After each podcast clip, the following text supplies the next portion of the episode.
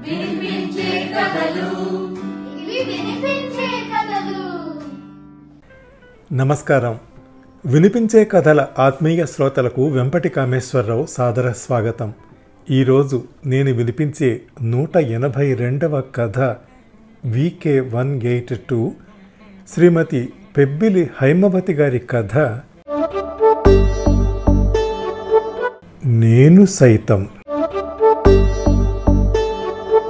రచయిత్రి శ్రీమతి పెబ్బిలి హైమవతి గారి కళ నుండి ఇరవై ఏడు నవలలు నూట మూడు కథలు పద్దెనిమిది కవితలు కొన్ని వ్యాసాలు జాలువారాయి ఆకాశవాణి విశాఖపట్నం కేంద్రంలో వారు తమ ఇరవై కథలు చదివి వినిపించారు.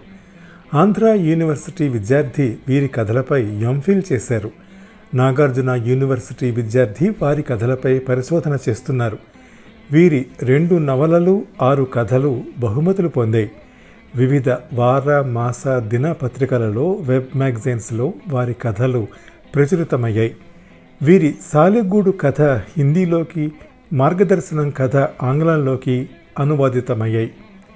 తాము రాసిన తిలాపాపం తలాపిడికడు కథకి ఉత్తరాంధ్ర కథా సంకలనంలో గురజాడ చాసో కారా మాస్టారు వంటి మహానుభావుల కథల సరసన చోటు దక్కటం తమ అదృష్టంగా భావిస్తున్నానంటారు రచయిత్రి పెబ్బిలి హైమావతి గారు. రెండు వేల పదిహేడులో బలివాడ కాంతారావు గారి పురస్కారాన్ని స్వీకరించారు. వారి కథ నేను సైతం వినే ముందు ఆ కథ గురించి ఏమంటారో రచయిత్రి మాటల్లోనే విందాం.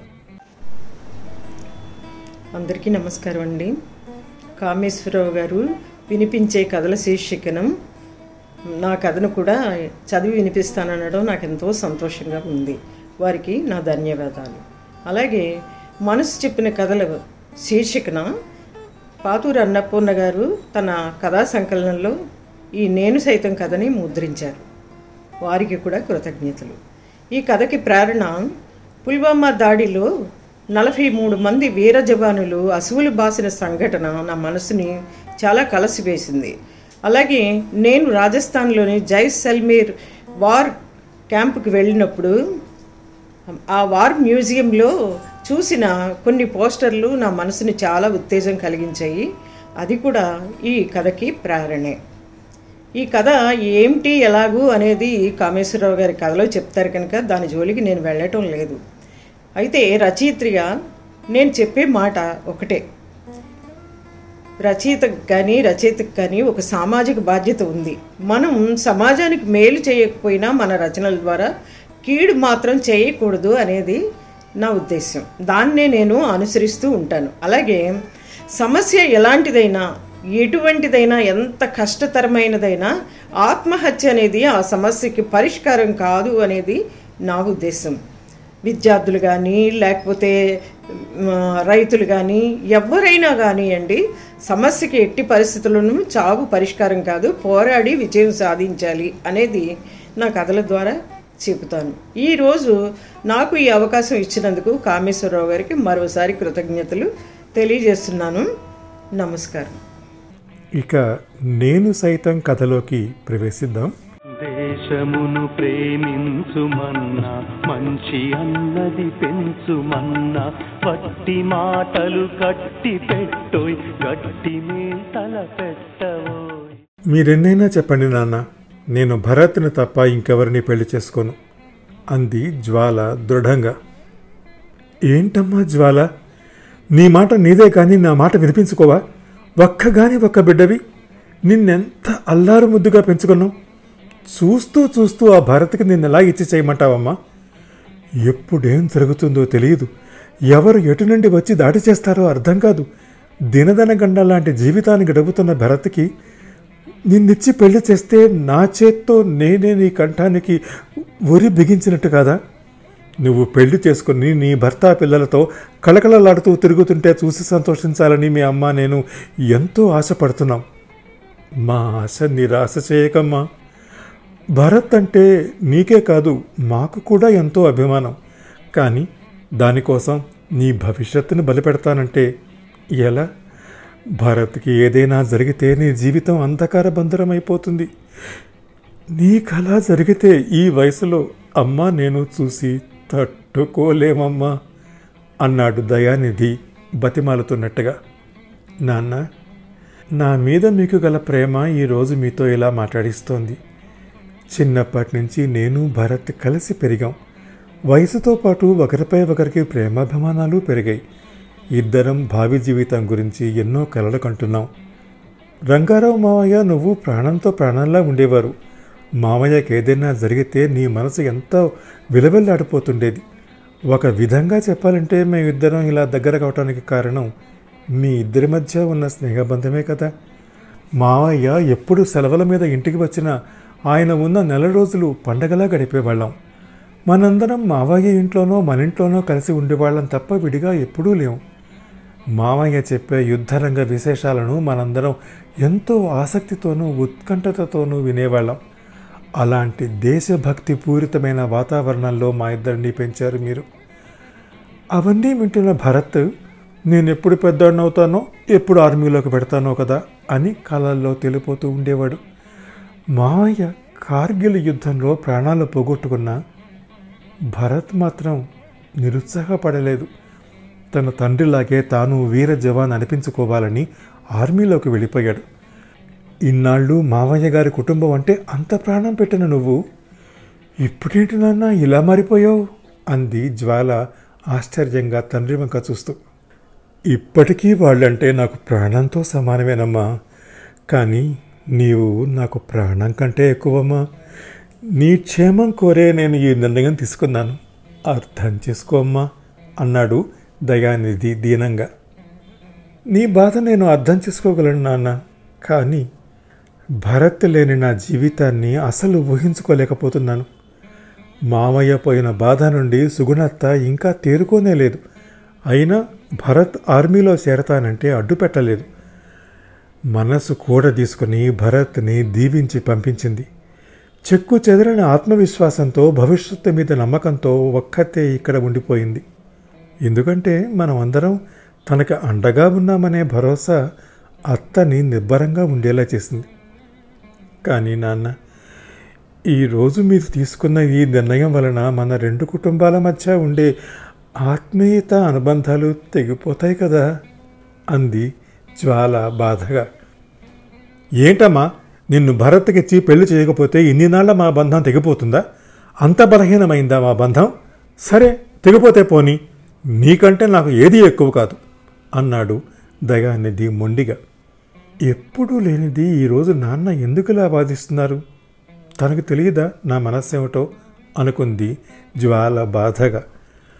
కూతురి చూపులు సూదుల్లా గుచ్చుకున్నట్లు అనిపించి తల విదిలించి నాకు చాలా పని ఉంది బయట. తర్వాత మాట్లాడుకుందాం. అంటూ బయటికి వెళ్ళిపోయాడు దయానిధి.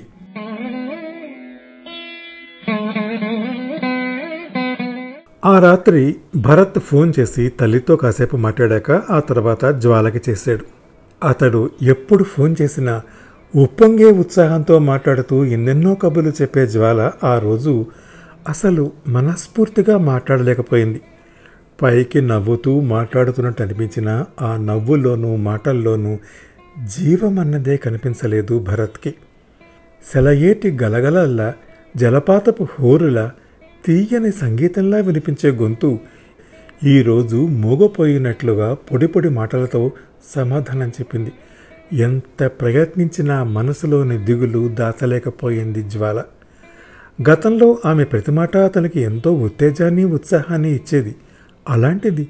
ఈరోజు ఆమె గొంతు బరువుగా ఏదో బాధను దిగమింగుతున్నట్టుగా ఉండటం గమనించాడు భరత్. జ్వాల ఏమిటలా ఉంది నీ గొంతు? ఆరోగ్యం బాగలేదా? ఇంట్లో అమ్మ అత్త మామయ్య అంతా క్షేమమే కదా? అన్నాడు ఆత్రంగా. అతడు అలా అడిగేసరికి ఉదయం నుండి తొక్కిపెట్టిన బాధ వెల్లువ గోదారిలా ఉప్పొంగి కన్నీటి రూపంలో బయటకు వచ్చేసింది. జ్వాల అలా ఏడవటం ఏనాడు చూడలేదు భరత్. ఏమైంది జ్వాల? ఎందుకు అరుస్తున్నావు? అని అడిగాడు ఆందోళనగా. భరత్ మొన్న కాశ్మీర్లోని పుల్వామాలో ఉగ్రవాదులు చేసిన దాడిలో మన వాళ్ళు నలభై మూడు మంది చనిపోయారు కదా. అందుకని దినదిన గండంగా బతికే నీకు నన్నిచ్చి పెళ్ళి చేయనంటున్నాడు మా నాన్న. నాకు వేరే సంబంధాలు చూస్తారట. ఉదయం మా ఇద్దరికి చాలా పెద్ద ఘర్షణ జరిగింది. నాకు పిచ్చెక్కినట్టుగా ఉంది. ఎలాగైనా వీలు చేసుకుని నువ్వు ఒక్కసారి ఇక్కడికి వచ్చి వెళ్ళవా ప్లీజ్? అంది జ్వాల వెక్కుతూనే.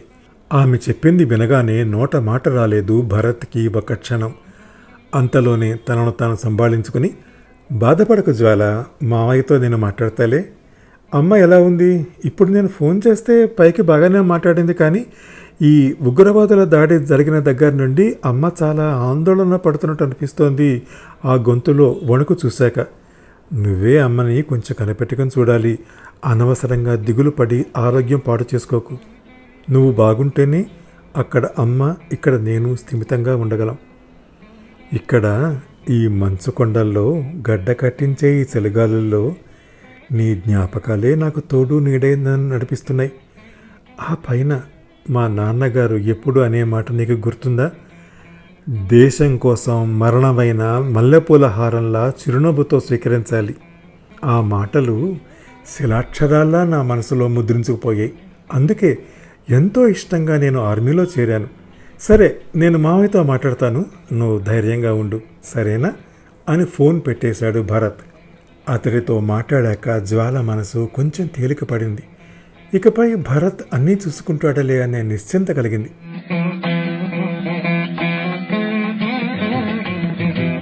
అయితే జ్వాలతో మాట్లాడిన తర్వాత భరత్ మనస్సు కల్లోల కడలిలా అయిపోయింది.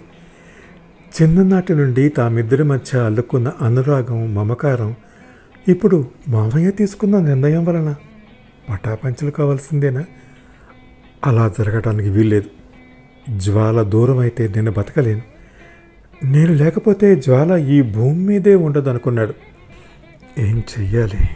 ఎవరికి ఎటువంటి బాధ లేకుండా ఈ సమస్యని ఎలా పరిష్కరించాలి? ఒక ఆడపిల్ల తండ్రిగా మావయ్య ఆలోచనల్ని తప్పుపట్టలేను. కానీ అన్నీ తెలిసిన మావయ్య ఒక సామాన్యుడిలా ఇలాంటి నిర్ణయం తీసుకోవటమే కొంచెం బాధగా ఉంది. ఇలాంటి విషయాలు ఫోన్లో మాట్లాడే కంటే స్వయంగా కలిసి మాట్లాడితేనే పని సానుకూలమవుతుంది. కానీ తనకి ఇప్పట్లో సెలవు దొరికే అవకాశం కల్పించలేదు. ఎలా వెళ్ళగలను? అనుకున్నాడు భరత్. చివరికి తన మనసులోని భావాలన్నిటినీ పొందుపరుస్తూ దయానిధికి ఉత్తరం రాయటం మొదలుపెట్టాడు. ప్రియమైన మావయ్యకి భరత్ నమస్కరించి వ్రాయింది. ఎలా ఉన్నారు మావయ్య మీరంతా? మీరు ఉన్నారనే ధైర్యంతోనే అమ్మని అక్కడ ఒంటరిగా వదిలి నేను ఇక్కడికి వచ్చేసాను మావయ్య. ఇక్కడ గడ్డ కట్టించే ఈ వాతావరణంలో మంచుకొండల మధ్య యుద్ధ విమానాల హోరులో తుపాకీ ధ్వనులు మారుమోగుతున్న ఈ కొండల్లో నేను ఉన్నా మీరు చిన్ననాటి నుంచి నా గుండెల్లో నింపిన ఫైర్ నిత్యం నన్ను జులింపచేస్తూనే ఉంది. నాన్న ఇక్కడ ఉన్నప్పుడు యుద్ధం తీవ్ర రూపాలు దాల్చిన సందర్భాలలో అమ్మ నేను అల్లాడిపోతుంటే మా ఇద్దరిని మీ ఇంటికి తీసుకెళ్ళి మాకు ఎంత ధైర్యాన్ని ఇచ్చేవాడు మావయ్య? జ్వాలని నన్ను చెరువు పక్కన పడుకోబెట్టుకుని రాణా ప్రతాప్ శివాజీల వీరోచిత గాథలను చెప్పి మాలో ఎంతో ఉత్తేజాన్ని నింపేవాడివి. స్వాతంత్ర పోరాటంలో ప్రాణాలను తృణప్రాయంగా ఎంచి ఉరికొయ్యలను ఉయ్యాలలుగా చేసుకున్న భగత్ సింగ్ రాజగురు సుఖదేవ్ చంద్రశేఖర్ ఆజాదుల గురించి చెప్పి మా దేహంలోని అణుమణువు దేశభక్తితో నింపావు కదా. ఒక వీరుడు మరణిస్తే వేల మంది వీరులు పుడతారు అన్న అల్లూరి సీతారామరాజు కథను చెప్పి మాలో ఉత్తేజాన్ని నింపావు. ఆనాడు ఆ పసితనంలో నీవు నింపిన స్ఫూర్తి ఈరోజు నన్నిలా యుద్ధరంగంలో ధైర్యంగా నిలిచి పోరాడేలా చేసింది. నీ మూలంగా గుండెల్లో ఇంత ఫైరు నింపుకున్న నన్ను ఈ మంచు కొండలు తుపాకులు ఏం చేస్తాయి చెప్పు. నీకు గుర్తుందా మావయ్య? నాన్నగారు మనందరినీ రాజస్థాన్ జైసల్మీర్లోని వార్ మ్యూజియంకు తీసుకెళ్ళారు. అక్కడ చైనా పాకిస్తాన్ యుద్ధాల్లోనూ వివిధ సందర్భాల్లోనూ వాడిన యుద్ధ పరికరాలు ట్యాంకులు అన్నీ చూసాం ఆ మ్యూజియంలో మేజర్ సోమనాథ శర్మ గారు చెప్పిన మాటలని పోస్టర్గా చేసి గోడకు తగిలించారు. వాటితో పాటు యుద్ధంలో పాల్గొని అమరులైన వీర జవానుల చిత్రపటాలను వారందుకున్న పథకాలను బిరుదులను అన్నీ చూసాం కానీ సోమనాథ శర్మ గారు చెప్పిన మాటలు నా మనసులో చెరగని ముద్ర వేశాయి. The enemies are only fifty years from us we are heavily outnumbered we are under devastating fire I shall not withdraw an inch but will fight to our men and our last round అది చదివాక నేనెంత ఉత్తేజితుడనయ్యానో మాటల్లో చెప్పలేను మావయ్య. ఒక పక్క మృత్యువు తరుముకు వస్తున్న మొక్కవోని ధైర్యంతో తాను వీరోచితంగా పోరాడుతూ ఎందరికో ప్రేరణగా నిలిచిన అతడికి ప్రతిగా మనం శాల్యూట్ చేయటం తప్ప ఏమేయగలం అందులో ప్రతి పదం నా మనసులో ఎప్పటికీ మెదులుతూనే ఉంటుంది. ఎంత గొప్ప సందేశం మామయ్య ఇది. ఇవన్నీ చూస్తూ చదువుతూ ఉంటే నా మనసు ఉత్తేజంతో నిండిపోయింది. నేను కూడా వారిలా యుద్ధ రంగంలోనికి ఎప్పుడు వెళ్ళి పోరాటం చేస్తానా అనుకున్నాను ఉద్వేగంగా. నా మనసులో ఏ భావం కదలాడినా ముందు జ్వాలతోనే పంచుకునేవాణ్ణి. నా మాట విని తను కూడా ఎంతో సంతోషించింది. దానికి కారణం చిన్ననాటి నుండి మీరు మాలో రంగరించిపోసిన దేశభక్తే కారణం. ఆ రాత్రి జైసల్మేరి మ్యూజియంలో వారికి సంబంధించిన లైట్ షో చూపించారు. అది చూశాక నా నిర్ణయం మరింత బలపడింది. నేను సైతం ఒక సమిధనై దేశమాత రక్షణకు అంకితం కావాలని నిర్ణయించుకున్నాను ఆ క్షణమే. అప్పుడు జ్వాల నాతో ఏముందో తెలుసా మామయ్య ఛీ నువ్వు మగవాడివి కనుక స్వేచ్ఛగా యుద్ధరంగానికి వెళ్ళిపోతానంటున్నావు. నా పరిస్థితి ఏమిటి? నేను కూడా మగవాడినే పుట్టి ఉంటే నీతో పాటు ఆర్మీలో చేరిపోయేదాన్ని కదా. అంటూ ఏడ్చేసింది అంత పిచ్చి మనసు జ్వాలది. ఈ మధ్య పుల్వామా సంఘటన తర్వాత మా వాళ్ళందరిలోనూ ఒక రకమైన భీతి బయలుదేరింది. చావు వెంటాడుతున్న ఫీలింగ్కి లోనయ్యారంతా. ఒక పక్క అందరము పోవాల్సిన వాళ్ళవే ఈ భూమి మీద శాశ్వతంగా ఎవరము మిగలమని అని వేదాంతం చెప్తుంటాం కానీ సమయం వస్తే ఇలా పిరికిగా ఆలోచిస్తూ ఉంటాం. అలాంటి సమయంలో నా తోటి సోల్జర్కి వాట్సాప్లో ఒక మెసేజ్ వచ్చింది. అది నిజంగా హార్ట్ టచింగ్ మెసేజ్. యుద్ధంలో నేను మరణిస్తే నా దేహాన్ని భద్రపరిచి ఇంటికి పంపండి.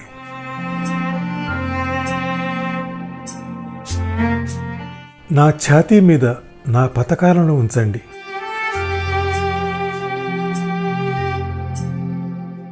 నేను నా వంతు కర్తవ్యం నిర్వహించానని మా అమ్మకి చెప్పండి.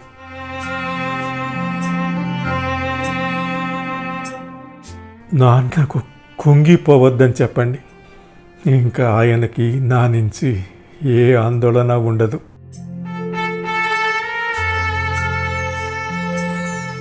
తమ్ముణ్ణి బాగా చదువుకోమని చెప్పండి. ఇక ఎప్పటికీ నా సైకిల్ తాళం చెవి వాడిదే.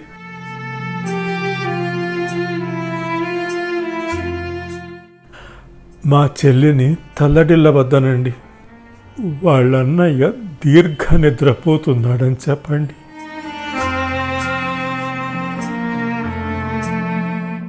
సూర్యాస్తమయం తరువాత నా దేశాన్ని రోధించవద్దనండి. ఎందుకంటే నేను ఒక సైనికుణ్ణి మరణించేందుకే జన్మించాను. ఇది ఎవరు రాశారో తెలియదు కానీ నీరసపడి ఉన్న మా బెటాలియన్ అంతా తిరిగి కొత్త శక్తిని పుంజుకుంది. కానీ మావయ్య నా విషయంలో మాత్రం అలాంటి నిరుత్సాహం ఏమీ కలగలేదు. అది చిన్ననాటి నుంచి మీరు చెప్పే ఉత్తేజకరమైన మాటలే. పుట్టలోని చెదలు పుట్టవా గిట్టవా అన్నట్టు మనం పుడతాం పెరుగుతాం చనిపోతాం. అందులో ఏం ప్రత్యేకత ఉంటుంది? దేశం కోసం ప్రాణాలను అర్పించి చిరస్థాయిగా నిలిచిపోవటం ఒక అదృష్టం కదా? అలాంటి అదృష్టాన్ని సొంతం చేసుకున్న మీ నాన్న అంటే నాకెంతో ఇష్టంగా అనేవాడివి. నీలాంటి మామయ్యలు ఎంతమంది ఉంటారు? ఈ విషయంలో నేను చాలా అదృష్టవంతుణ్ణి. కార్గిల్ యుద్ధంలో మా నాన్నని కోల్పోయినా నాకు ఏమాత్రం పిరికి ముందు పోయకుండా అమ్మ నువ్వు నన్ను ప్రోత్సహించి యుద్ధానికి పంపించారు. ఈ మాట చెప్పుకునేందుకు నేను చాలా గర్వపడుతూ ఉంటాను. మొన్న పుల్వామాలో జరిగిన ఘటన విన్న దగ్గర నుండి అమ్మ బాగా డల్ అయిపోయింది మావయ్య. నువ్వే తనకి ఎలాగైనా ధైర్యం చెప్పాలి. నీ కొడుకు సామాన్యుడు కాడు విజయగీతను ఎగురవేసి తిరిగి వస్తాడు అని చెప్పు. ఈసారి నేను సెలవులకి వచ్చినప్పుడు పది పదిహేను రోజులు అందరం కలిసి ఎటైనా తిరిగొద్దాం. నువ్వు జ్వాల కలిసి ప్లాన్ చేయండి మావయ్య. ఉంటాను. ప్రేమతో మీ భరత్ అని రాసి ఉత్తరాన్ని ముగించాడు భరత్. ఆ ఉత్తరంలో ఎక్కడా తన పెళ్ళి ప్రస్తావన ఎత్తలేదు అతడు. మధుర స్మృతులను గుర్తు చేసి వదిలేశాడంతే. నువ్వు ఇలాంటి నిర్ణయం ఎందుకు తీసుకున్నావు మావయ్య అని అడగటం కంటే ఇలా ఉత్తరం రాయటం వలన అతడిలో మరుగున పడిన మమకారాన్ని తట్టి లేపినట్లవుతుంది అనుకున్నాడు భరత్.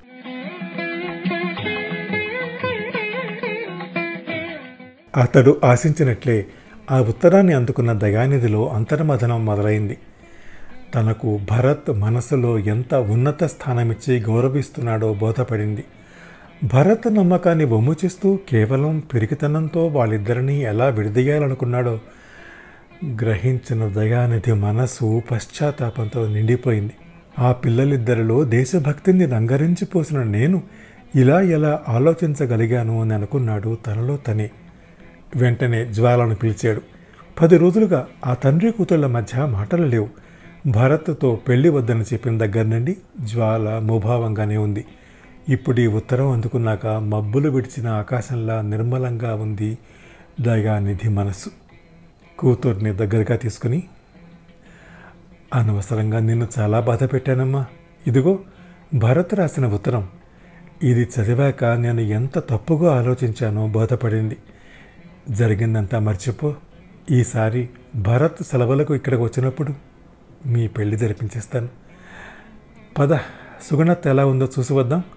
అమ్మను కూడా రమ్మను అన్నాడు ప్రసన్న వదనంతో దయానిధి.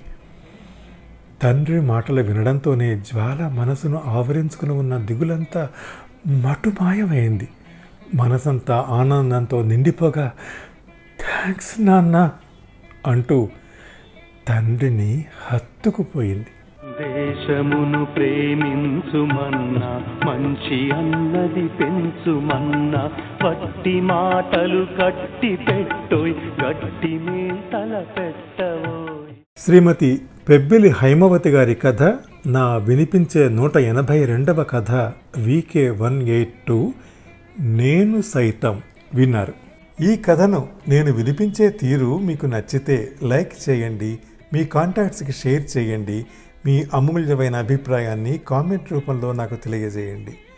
నా వినిపించే కథల ఛానల్కి సబ్స్క్రైబ్ చేసి మీ ఆదరణ అభిమానం ప్రోత్సాహం అందించండి. తప్పక చేస్తారు కదా? నమస్తే. వినిపించే కథలు ఇవి వినిపించే కథలు వినిపించే కథలు ఇవి వినిపించే కథలు.